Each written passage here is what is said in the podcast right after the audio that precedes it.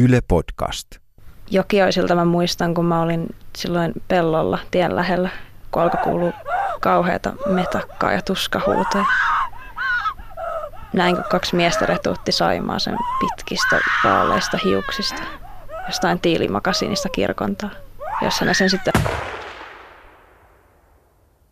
Saima oli tehnyt varmaan kapinan, että ei hän kyllä tapettavaksi kävellyt kuin lammas. Eivätkä ne ampuneet häntä siihen pihalle tai antaneet hevoskyytiäkään, vai hiuksista raahasivat satoja metrejä tapettavaksi.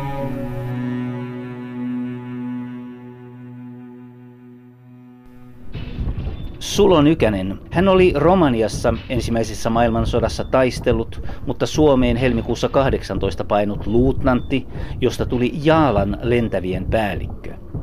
Miehiä hänellä oli noin 200. Jaalan lentävien ensimmäinen merkittävä kohde huhtikuun puolivälissä oli Uimilan kylä. Rautainen sotakuri. Koston himo tappelun aikana repi miesten sielut hajalle. Sillä usein huomasin kiväärin lentävän ilmassa ja kylmän teräksisen puukon tupesta miehen voimalla syöksyvän vihollisen rintaan. Ei sanoin voinut lausua sitä tunnetta ja henkeä. Lähestyessämme Uimilan kylää huomasimme punikkien karkavan pakoon täyttä käpälää. Puhdistaessani kylää ampuivat pojat kaikki ne punikit, jotka repivät pois punaiset nauhat hatuistaan ja käsivarsistaan ja yrittivät kaikin neuvon pujahtaa linjamme läpi. Kun pysähdyimme juomaan kahvia erässä kylän talossa, toivat pojat tuomittavakseni erään vanhan, noin 62-65-vuotiaan akan. Harvoin näin sotilaitteni janoavan niin kovasti ihmisverta, kuin nytten ilmoittaessani heille, että tuo eukko oli todellakin se akka, joka 22. huhtikuuta petti Mikkelin pojat väärälle tielle suoraan vihollisen kuularuiskun alle, jossa kaatui ryhmäpäällikkö Lauri Oittinen Riihimäeltä. Määräsin naisen ammuttavaksi Oitis. Minun pois lähdettyäni ampumispaikalta syöksyvät miehet ruumiin päälle huutaen kostoa Oittisen verestä, työntäen samalla kiiltävät puukot akan ruumiiseen jossa jo ennestään pulppusi höyryävä veri. Erityisesti muistelen lämpimästi Jaalan kirkon kylää, jonne saavuimme huhtikuun lopulla.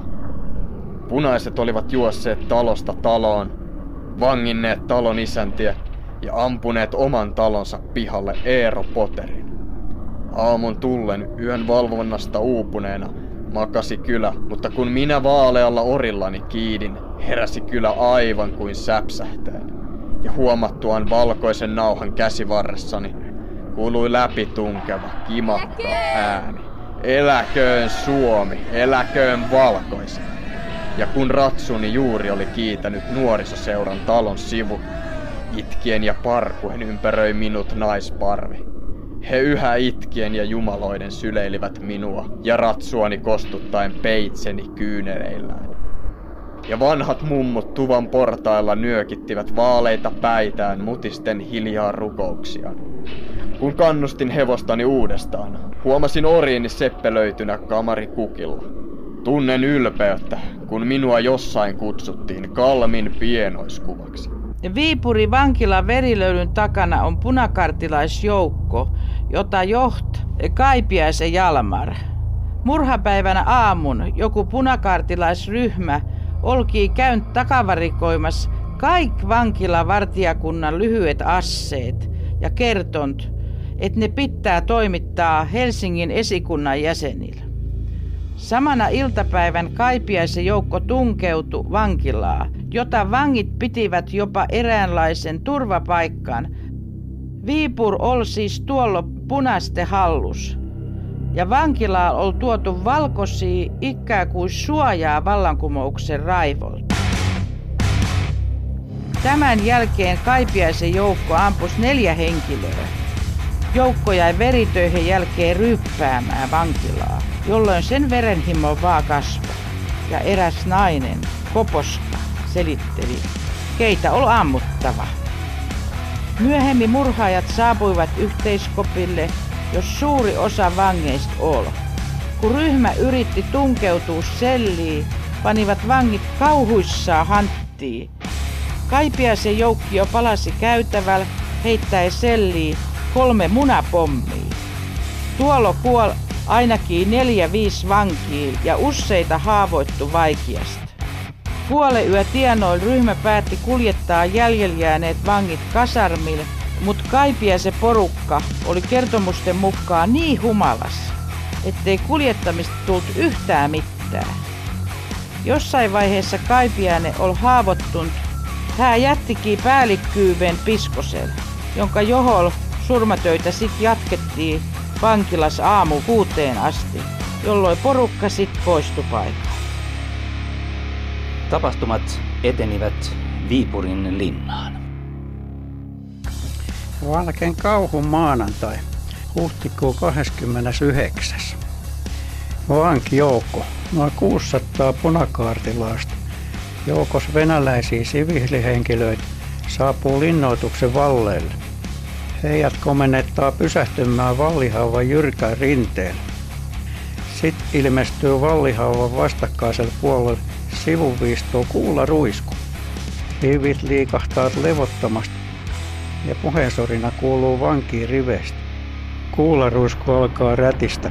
Se kääntyy hiljalleen ja ensimmäinen vankirivi kaatuu toisesta päästä toiseen kuin vilja.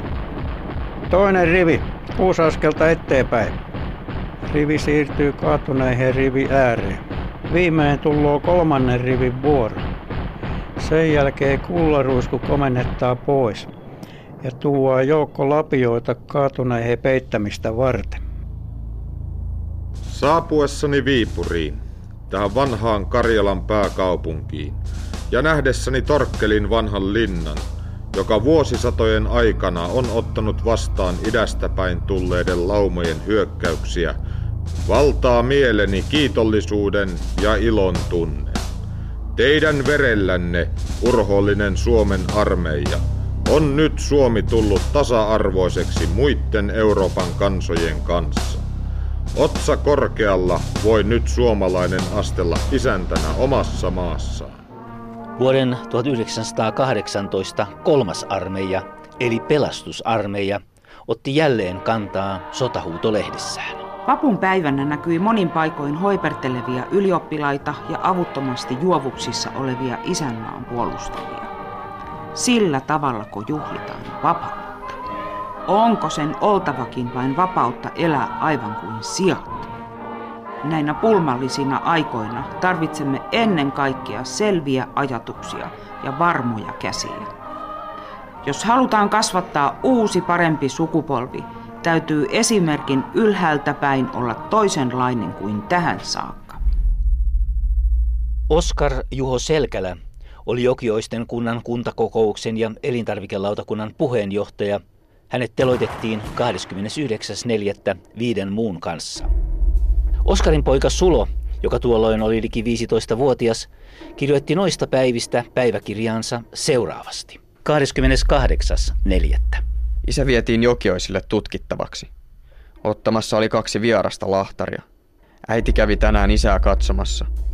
Mutta sanottiin, että teidän miehenne kanssa on vähän niin ja näin, sillä hän on semmoinen roisto.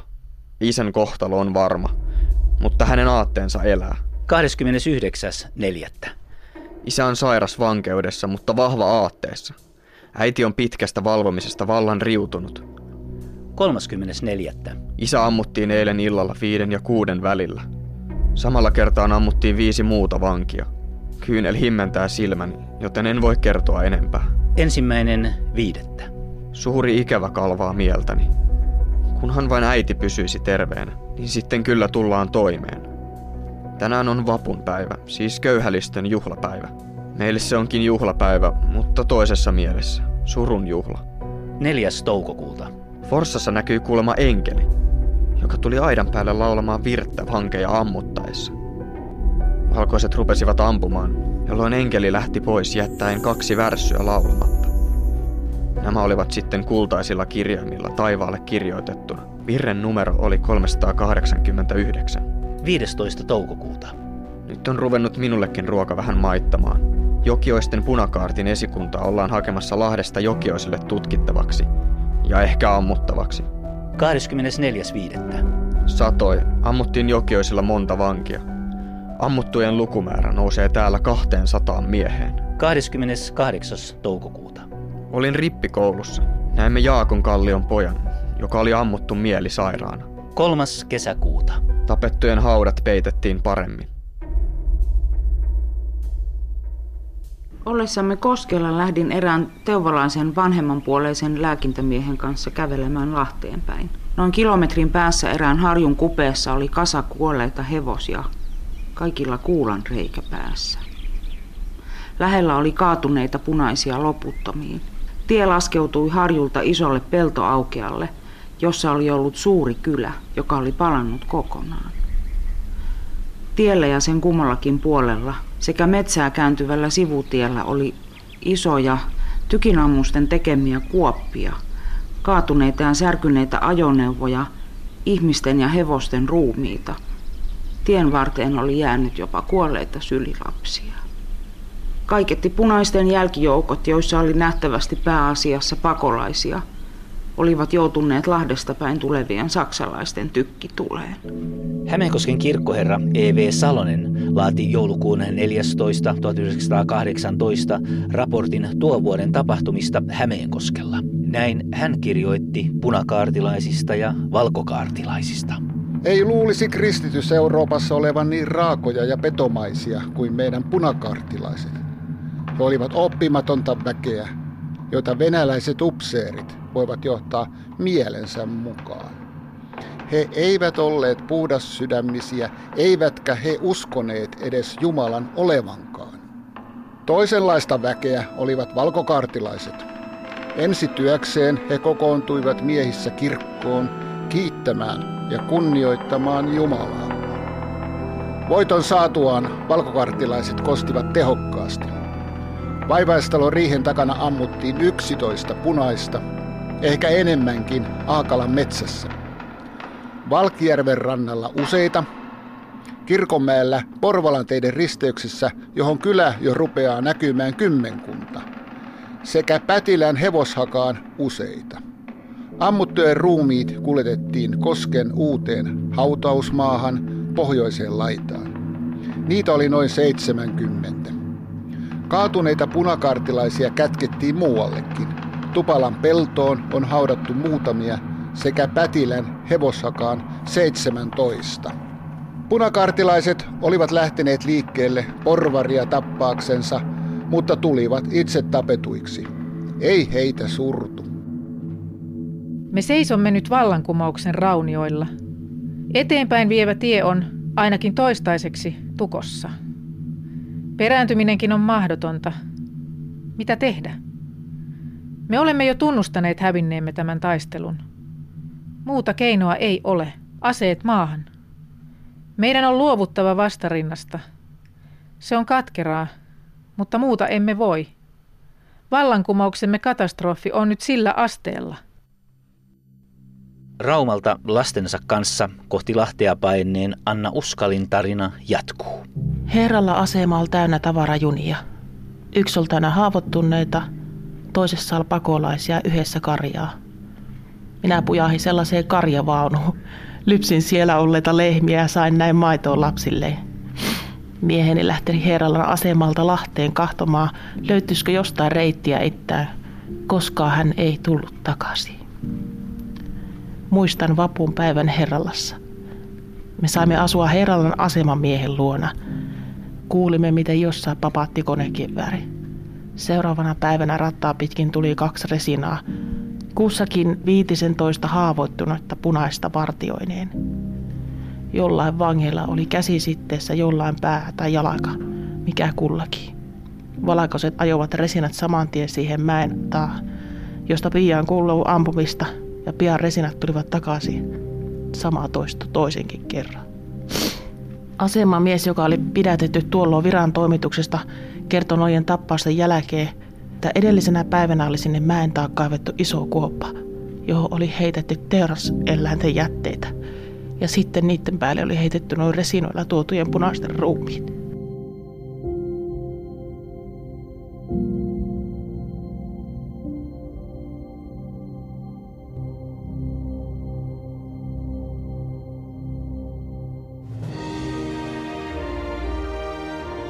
Toukokuun ensimmäinen kello yhdeksän aamulla vihollisasemat Lahden länsipuolella olivat kokonaan hallussa. Toukokuun toisena päivänä vihollinen laski lopulta aseensa. Taistelu on päättynyt. Mutta vasta seuraavina päivinä, jolloin taistelukenttää ruvettiin tyhjentämään, saimme käsityksen taistelujen suuruudesta. Vankeja oli ainakin 25 000, tykkejä 50, konekivääreitä 200, lentokoneita ja kaksi panssarijunaa. Osa punaisista pääsi pakenemaan Venäjälle. Eräs nuori punakaartilainen muistelee tätä. Me kuljimme ratapenkereen molemmin puolin kohti Valkeasaarta neuvostojen suojaan. Oli raskasta poistua kotimaasta. Olimme tuhansin sitein kiinni siinä, ja nyt ne katkesivat jättäen jäytävän kivun sydämeen. Emmekä vain poistuneet, vaan pakenimme yöllä, salaa. Pitkin rajajokea kulki nyt neuvostojen maan ja Suomen välinen valtioraja. Suomen puoleisen raja-alueen valtasi ruotsalaisten valkoisten vapaaehtoisprikaatti, joka hyökkäsi koillisesta Rajajoen asemalle ja Suomenlahden rannikolle. Meidän oli päästävä rajalle. Omin voimin emme olisi päässeet. Venäläiset toverit pelastivat. Kuin hyvänä enteenä luimme vastaan tulevan venäläisen panssariunan nimen. Sen harmaassa panssarissa luki valkoisin kirjaimin Lenin.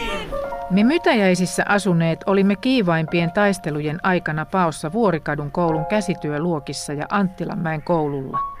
Alloset olivat Kristolin kahvilassa liki Loviisankadun siltaa. Huhtikuun lopulla laskeutui sotalippu kaupungintalon huipulta. Me palasimme koteihimme ja sitten vappuna ja vapun jälkeisinä päivinä mytäjäisten läpi kulki yli 10 000 vankia, pettyneitä, väsyneitä ja nälkäisiä punakaartilaisia. Heitä seurasi loputon kuormasto naisia ja lapsia. Mytäjäisten tienhaara oli monien ihmiskohtaloiden ratkaisun paikka, viimeisen toivon romahtamisen paikka. Tämä kulkue varmaan muistutti sen yksinäisen miehen matkaa Jerusalemin kaupungista sen läheisyydessä olevalle Kolkatan kukkulalle. Kun punainen armeija antautui Lahdessa toukokuun alkupäivinä, käsiimme jäi mittaamattoman suuri saalis. Rautatieasemalla seisoi täysin kuormattu juna, jonka kimppuun joukkomme nyt luonnollisesti kävivät. Itse pääasemalla oli varastorakennus, joka näytti kuin tavaratalolta. Saalis, joka punaisilta oli otettu, käsitti noin kolme tuhatta käsikärryä täynnä varastettuja ja ryöstettyä tavaraa. Minulle kertyi kankaita, öljysardiineja, nahkasukkia, saippua, jauhoja, teetä, kahvia, uusia laukkuja, partateriä, peili, kaunis kello ja satula. Yksityissaalin muuttui koko ajan mittavammaksi. Ja suurin huolen liittyi siihen, miten saisin kuljetettua kaikki nämä aarteet pois. Toinen harmini oli se, että en ollut itse saanut saaliksi rahaa. Yhdellä sotilaista oli 300 000 markkaa. Hän oli tuurilla napannut punaisen kassan hoitajan ja löytänyt tämän hallusta matkalaukun, jossa mainitut rikkaudet olivat. Joillakin oli tusina kultakelloa. Lahtelaiset järjestivät juhlat sekä saksalaisille että meidän pojille mutta eniten minua ilahdutti, kun poikamme ottivat kaupungintalon tornista alas punaisen lipun, jonka leijonasta ei jonkun matkan päähän näkynyt vähäkään, ja asettivat sijalle pataljoonamme lipun. Kovin itsepäisesti olikin tuo punainen lippu liehunut sinivalkoisessa kaupungissa. Minun kohtalokseni tuli joutua vangiksi Vesijärven rannalla – niin sillä kertaa oli mukana kolme sahalahtilaista neitosta, joiden seurassa minä jouduin Hollolan kirkolle ja siellä minä tapasin koulutoverini, jonka nimi oli Carlo Glad. Minä näin huoneen ikkunasta, että Gladin Kalle heittäytyi polvilleen ja pyysi armoa. Häneltä jää vanha äiti, ja hän pyysi äitinsä nimissä, että ne antaisivat hänelle anteeksi eivätkä ampuisi, mutta valkoiset kivärimiehet määräsivät hänet nousemaan ja kivärillä tyrkkivät Kallea nousemaan. Ja Kalle nousi ja lähti Hollolan kirkon taakse, jossa tämä ampumiset tapahtuivat. Kun minun vuoroni tuli, niin minun edelläni olivat ne kolme saalahtalaista tyttöä, ja he saivat kaikki kuolemantuomio. Ja he odottivat sitten ulkopuolella minua, kun minä tulin sitten niin kuin saman ryhmän neljänneksi. Ja nämä kolme tyttöä virittivät silloisen punakarttalaisten laulun ja tytöt hyvin reippaasti laulaen lähtivät tälle kuolemaan johtavalle tielle. Ja kun me pääsimme Hollolan kirkon ympärillä olevan kiviaidan kohdalle, sieltä ovelta portailta huudettiin, että tuokaa se poika takaisin. Kenttäoikeuden istunnon aikana minä panin merkille, että samassa huoneessa oli nuorehko mies. Ja tämä mies tuli minun luokseni ja kysyi minulta, tunnistitteko toimittaja Eino Kilpeä. Minä sanoin heti, että tunnen. Sitten hän teki jatkokysymyksen, tunnistitteko toimittaja Eino Suovaa. Minä jälleen myönsin, että kyllä, hän oli Turun Sanomien toimittaja. Tämä kuulustelijani jälleen myönsi, että oikein. Näin ollen tämä kuulustelijani meni kenttäoikeuden puheenjohtajan kohdalle. Hän oli sitä mieltä, että on aivan järjetöntä tappaa tollaisia nuoria poikia, jotka eivät itse asiassa ole tehneet mitään. Ja siitä sitten minut vietiin hevoskyydissä. Minä tietysti kävelin ja ratsastaja oli satulassa Felmannin kentälle. Kun toukokuun ensimmäisenä päivänä Lahteen ryntäävät punaisten laumat olivat saksalaisille antautuneet, ei täällä löytynyt mitään sotilasvankilaa, vaan koottiin luvultaan noin 28 000 henkeä. Joukossa tuhansia vaimoja ja lapsia. Vieläpä äsken syntyneitäkin laajalle, aukealle pellolle. Ainoastaan haavoittuneet, luvultaan yli 800, joista enemmän kuin 400 sangen vaikeasti, saatiin jotenkuten sullottua muutamiin huoneistoihin. Olimme alusta pitäen selvillä, että kulkutauteja liikkui vankileirissä. Niinpä kun useampia kuolematapauksia viluun ja kurjuuteen tuossa kenttäleirissä rupesi sattumaan, antoi saksalainen sotilaskomendantti määräyksen viipymättä lähettää vaimot ja lapset kotiseuduilleen. Sotavankien kasvatusosaston päälliköksi oli nimitetty kirkkoherra Hannes Schöblum. Hän kirjoitti ensimmäinen toukokuuta 1918 Uusi Suometar-lehden yleisön osastolla seuraavaa punavangeista. Kun heidät tuomitaan, sen on tapahtuva niin, että oikeuden, sanoisinko pyhyyden lait näyttävät meille kaikille iäisyysluonnettaan, niin että kaikki ymmärtävät, ettei tahdottu mitään oksia katkoa, vaan tahdottiin juuretkin repiä ylös. Olen tyytyväinen, kun tuomiota jakaa sota-oikeus, jonka tuomareina ovat pohjan miehet. Punavangit on nähtävä Jumalan lahjana Suomen kirkolle. Siksi on välttämätöntä ryhtyä julkaisemaan kasvatustyön omaa tosi työhön lehteä. Se ilmestyköön nelisivuisena sanomalehtenä kerran viikossa.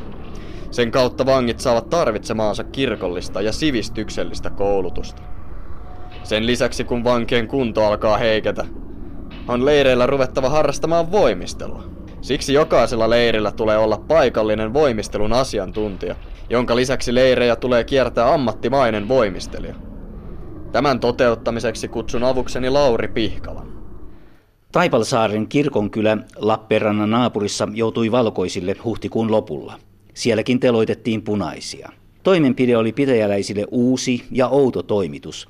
Niinpä paikallinen laivanrakentaja Mikko Kilpi ryhtyi antamaan teloittajakoulutusta halukkaille kirkkorannassa. Kun te nyt menette suorittamaan tätä tärkeää tehtävää, niin muistakaa, että minkä teette, se tehkää kylmäverisesti. Nämä tuomitot ovat nousseet Jumalaa ja esivaltaa vastaan ja heidän paikkansa on kuolema.